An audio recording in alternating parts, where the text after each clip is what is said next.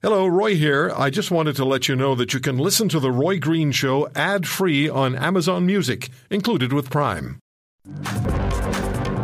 The farmers in this country have expressed their unhappiness with the Trudeau government's including and increasing the carbon tax on their farm operations, as well as the government's determination to interfere with fertilizer use on Canada's farms, directly affecting farmers' ability to grow products and create an income. They work very hard. So, how frustrated are Canada's farmers? And might they, at some point, express that frustration level in a very public manner?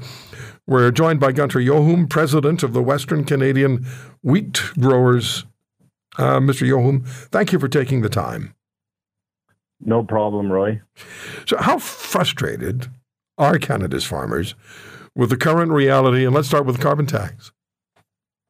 Uh, we're extremely frustrated. You know, uh, we've uh, the the wheat growers have uh, uh, been made aware of the carbon tax right out of the gate when when it was only quietly talked about, and we've warned about this how disruptive it would be to our incomes and to our farms, and uh, now it's it's going whole hog, as in uh, they're increasing it every year all the way to $170 a ton. And currently, I think this year will be around $65 a ton. And this on, on my farm, which is not really a really large farm, uh, right now that is uh, costing me around that $40,000 a year of, of unrealized income and it's not a line item, but it it definitely that that is the cost that incurs on my farm, and it's just going to escalate from there. And then this fall, uh, there was a, a bill C two thirty four was a carve out proposed for um, fuel to heat barns and for grain drying, and the government went out of their way to block that all the way along, right through the Senate. Uh, I, I, say there was political interference. It's uh, it's very frustrating indeed. Forty thousand dollars is a lot of money, and the government says, "But it's all revenue neutral. You get it back. You don't have to worry about it. We'll take it, but we'll give it back to you." And as Brad Wall said when he was the premier of Saskatchewan, when he was telling talking to Justin Trudeau, so so what's the point? You're taking money, you're giving it back. Are they giving it back to you? You're getting it all back? No, we're not getting it all back. Um, you know, as a family, as a consumer, uh, personally, I get back what is it, two hundred and sixty dollars every uh, I don't know, a couple times a year. The farm uh, at the farm level, we're able to apply for a um, some kind of a fuel rebate that is tied to the carbon tax.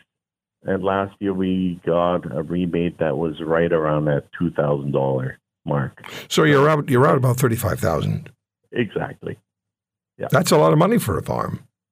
That's a that's a lot of money, and it's only going to get worse because the carbon tax will will uh, inflate up to one hundred and seventy four dollars a ton. Yeah. Right now we're at sixty five. So uh, by the time we reach that, it will be close to one hundred and forty thousand dollars, and that that in the government's word of using the word sustainable is not sustainable. No, I would imagine that would cause certain farms, many farms, to close.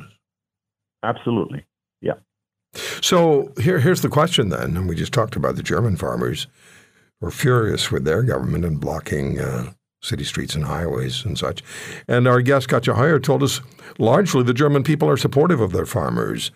Are, are Canada's farmers close to, or are they sufficiently frustrated with what you've just described to uh, engage in a public protest, perhaps like the one being engaged in in Germany?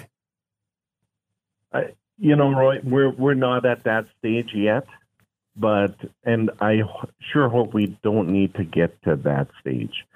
But you never know. You know, uh, the the truckers uh, staged a protest last spring and it, it ended badly for many of them. And there there's still people suffering from that uh, peaceful demonstration. and and farmers don't want to do that.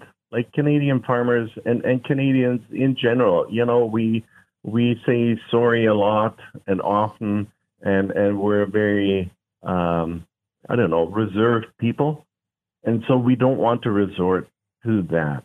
But if if our backs are pushed right up against the wall with no way out, and the government keeps coming at us and coming at us and and and wanting more and taking more, well, who knows what will happen, right? It's uh, it's not good. So I, I sure hope it, we don't get to the stage that the Dutch farmers and now the German farmers are at. So I don't want to put words in your mouth, but you're not saying it's impossible.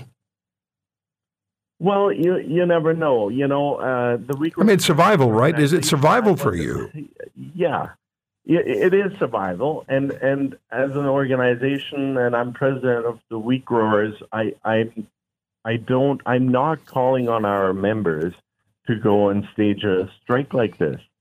But if it if it comes down to survival, you know, it. Uh, who knows what will happen? we are, and I stress again, I will not um, ask my members to to step to that kind of uh, retaliation against the government. Uh, we, as as a group, we lobby our government. Uh, we lobby the opposition. Uh, we talk to people like yourself.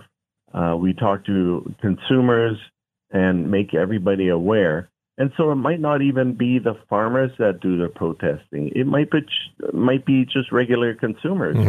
right? I, I'm a consumer as well, right? I, I, go to the store to buy my groceries, and but, uh, Mr. Mr. Jochum, I, I only have a few seconds here, but without the farmers, we lose a lot of what we need as consumers.